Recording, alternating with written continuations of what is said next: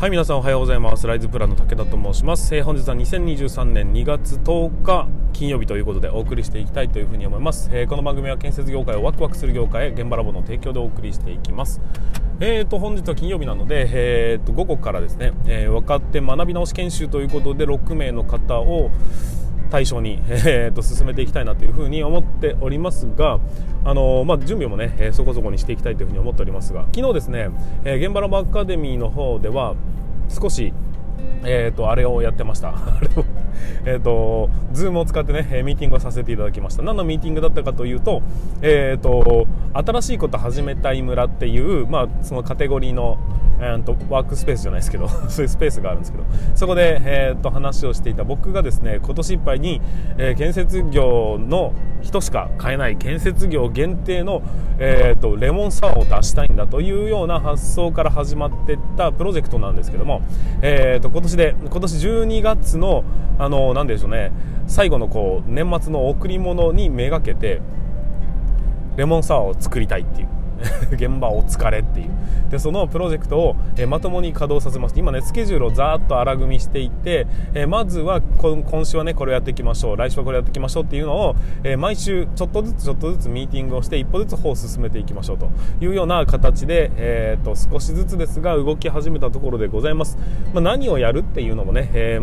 は明確に決まってはいるんですが、でもそれが本当に正解なのかどうなのかとかね、その売るための施策はどういうふうにするのかみたいなところもね、しっかりと作り上げながら一つの商品を作って販売するというところまでなんとかね、進めていきたいなというふうに思っておりますので、楽しんで進めていきたいですし、あくまでこれはね趣味の一環なんで1日30分以上の時間をかけてはいけませんという逆ノルマを課した状態でその域を超えない中で楽しくできるとしたら面白いよねと、1年かけて一つの商品作れるんだったらまだまだ可能性出てくるよねっていうような、新たなチャレンジをね僕もしていきたいなというふうに思っておりますし、やったことないことだらけなんでもうねワクワクが止まらねえなというふうな感じがしておりますが、そんな感じで進めていきたいというふうに思っております。またね新たなプロジェクトをまたね立ち上げながら現場ラボアカデミーは進めていきますので、もしも気になる方がいらっしゃればぜひ今でもね募集中ということになりますので、いつでもご参加いただければなというふうに思います。現場ラボアカデミーって調べていただけますとそこに何らかが出てきますんでその辺でから、参加していただければなというふうに思っております。はい、ということで、本日につきましては、週末ですのでね、寒い、まだまだ寒い地域じゃない季節ではございますけども、体に注意をして、週末なんですけどしっかりね気を引き締めて進めていただければなというふうに思っております。今日はねマイナス18度です。結構寒いですよということで進めていきましょう。それでは、本日も始めていきます。準備はよろしいでしょうか。それでは立ち入りの禁止の向こう側へ行ってみましょう。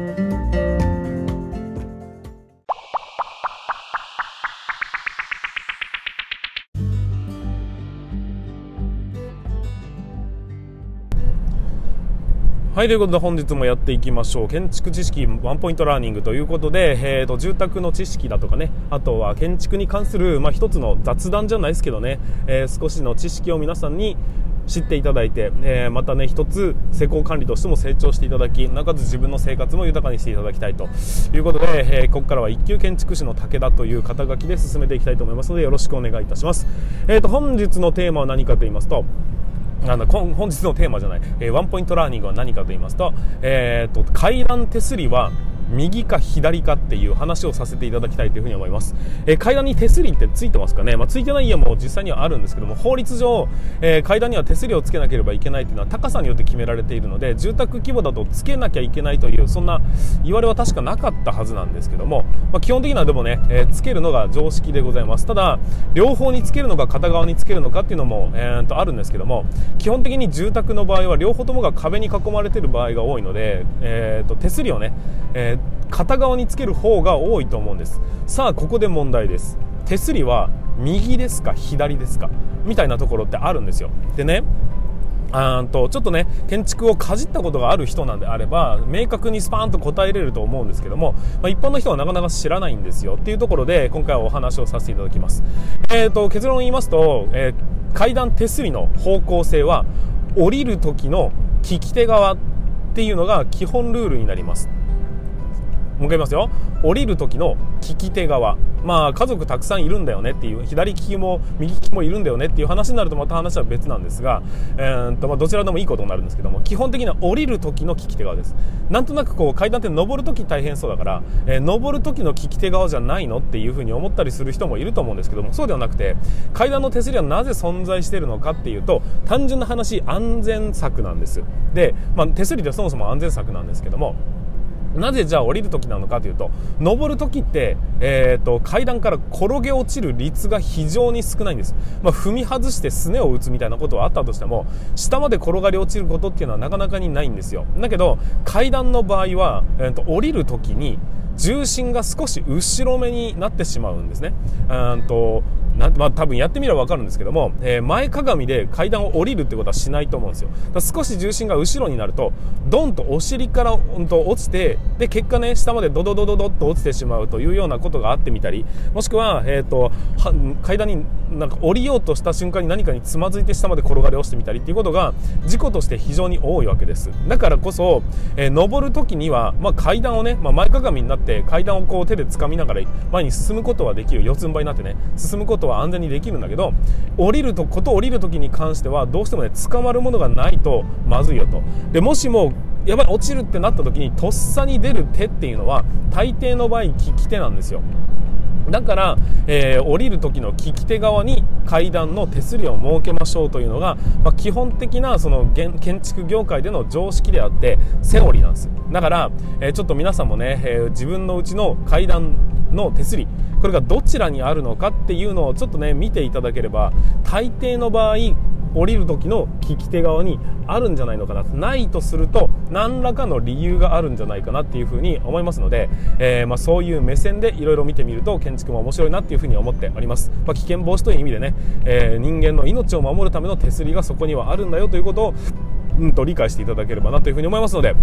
また一つ勉強になったなというふうに感じていただければと思います。はい、ということで本日の建築知識ワンポイントラーニングは以上にさせていただきます。それでは本編の方に進めていきましょう。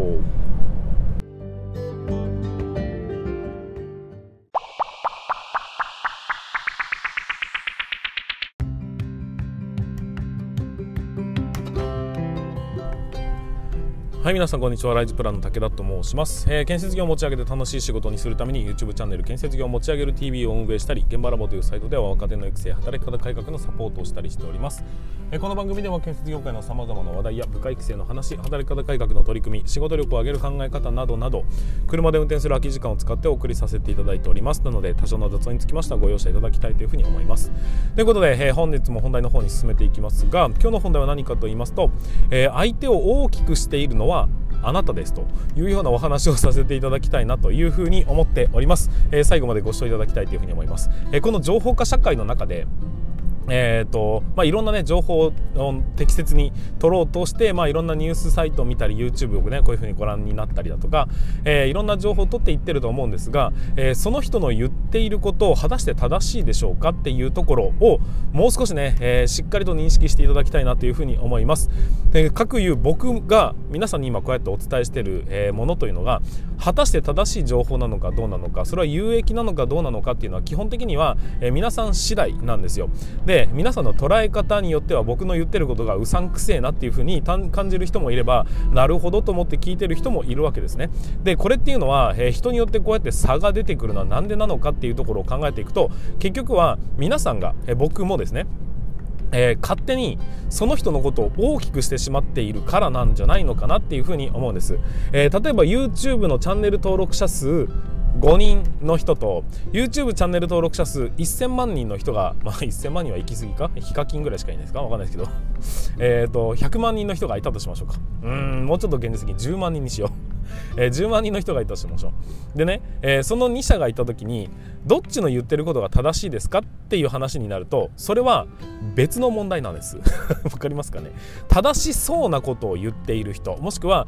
共感者が多い人、これを登録者数が多い人っていうふうに呼ぶわけですよ。で、正しいことを言っている人が必ずしも、登録者数が高いとも限らないし低いとも限らないって感じです。テレビでお話をしているコメンテーターの人だとかね、さもすごく真っ当な人たち、素晴らしいことをおっしゃる方たちだと思ってるかもしれませんが、彼らだって一人の人間なんです。たまたま、指示をしてくれる人が多いだけ、露出が多いだけなのかもしれないわけですよ。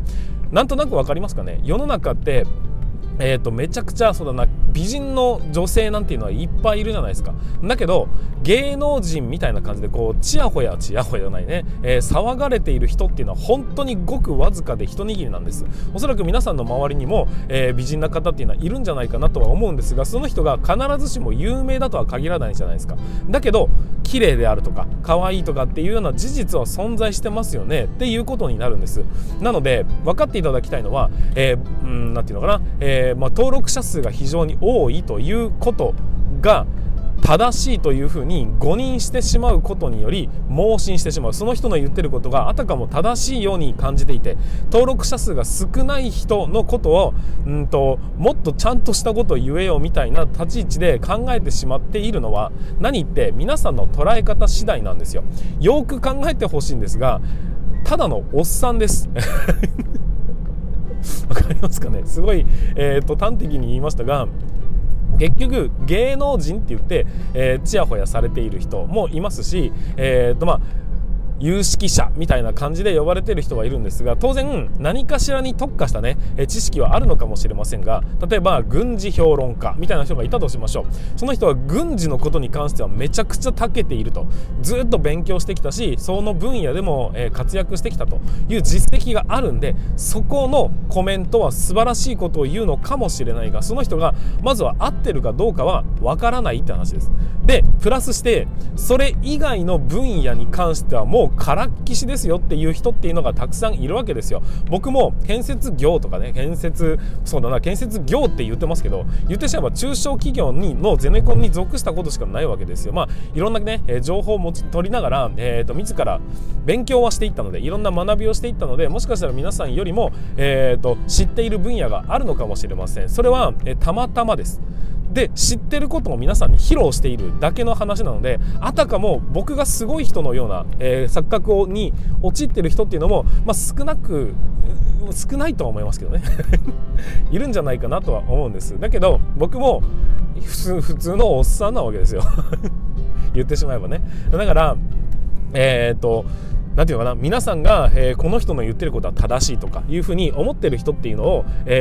見てみると、もしかしたらただただ露出が大きい人かもしれないです。建設業っていう立ち位置で YouTube を発信してる人ってすごくごく一握りじゃないですか。だからその人たちの声が大きいかのように感じてしまうんですが、声は大きいですね。声は大きいっていうのは影響力が、割かしあるって感じです。でそういうふうな感じになっているかもしれませんが、でもよく考えてください。その人もただの人なんですよだから多分ですね、現場ラボアカデミーで僕とこうやって接する機会が多い人みたいな人っていうのは感じてると思うんですが、僕はただのおっさんだということは分かっていただけたと思うんです。ただ、よく考えたりよく行動する人なんだなっていうのは、あるのかもしれませんが、それでも所詮はただの人で、伝えるのがうまいとか、喋るのが上手とかっていう、ただそれだけのレベルの差なんです。皆さんと僕とで何が違うかって別に何も違わないんですっていうことを理解していただきたいんです。隣のおっさんがねおっさん言ったら怒られちゃいますけども、僕みたいなね人が隣で、コーヒー片手に雑談をするっていうレベルと、なんていうのか、ちゃんとこういう風な場で発信するっていうレベルって何が違うわけじゃないんですよ。それをね、しっかりと理解していただきたい。で僕が、僕の立ち位置でね、なんていうのかな、建設業を持ち上げたいんだっていう風な立ち位置で喋っている傍らでは、建設業の良くないところっていっぱいあるよなって愚痴ってるシーンだってたくさんあるわけですよ。だけどそのいいところ部分だけを切り取って皆さんにお伝えしているだけの話であって、皆さんと僕が、全然違うかというと全く違わないですし、ただ配信をしてるかしてないか、思ってることを、心の中に留めておくのか世に発信してるのかの差であって、そのなんていうのかな、露出してる人、テレビに出たりだとか、メディアに出てる人が何が違うのかと言われると何も違わないんだということは分かっていただきたいなと。皆さんと皆さんの会社の社長とでは何も違わないただの人間ですし、その人の、言ってることが正しいかどうかっていうのは結局は皆さんがどう感じるのか、どういう、歴史をたどって今に至るのかっていうところに限られてくるので、なんて言うんでしょうね、僕は何が今日言いたいのかってなかなか難しいところなんですが、相手を大きくしてしまっていることによって相手の言うことの方が自分よりも正しいとかっていう風に感じてしまいがちな世の中ではあるんです、この情報化社会というのは。だけどそんなことはなくて、自分の感じた方向に、もしくは自分がやるべきだと思ったことは他人がどう言おうが、やるべきですし、進めていくべきだと思います。自分が正しいと思ったことを正しいと言ってもいい世の中になってきたわけですから、昔は言えなかったんですよ。それを言うと、罰せられるようなこともあったんですが、今は自由に喋ってもいいという場をどう使っていくのか、それでも心に留める人もいれば、でそれだったら、外に出していこうという人もいれば、いろんな人がいる中で外に出した人がたまたま共感者が多くて、その共感してくれた人たちが多いだけの話なので、その話が正しいかどうかは皆さんが決めるべきことであって、それは一意見ですというふうに捉えてください。ものすごくね、有名な YouTuber が言ってることと僕の言ってることが全然違うんだよね、だからお前が間違ってるではなくて、合ってるか間違ってるのかは皆さんが判断することであり、声が大きい人は共感者が多いですけどね。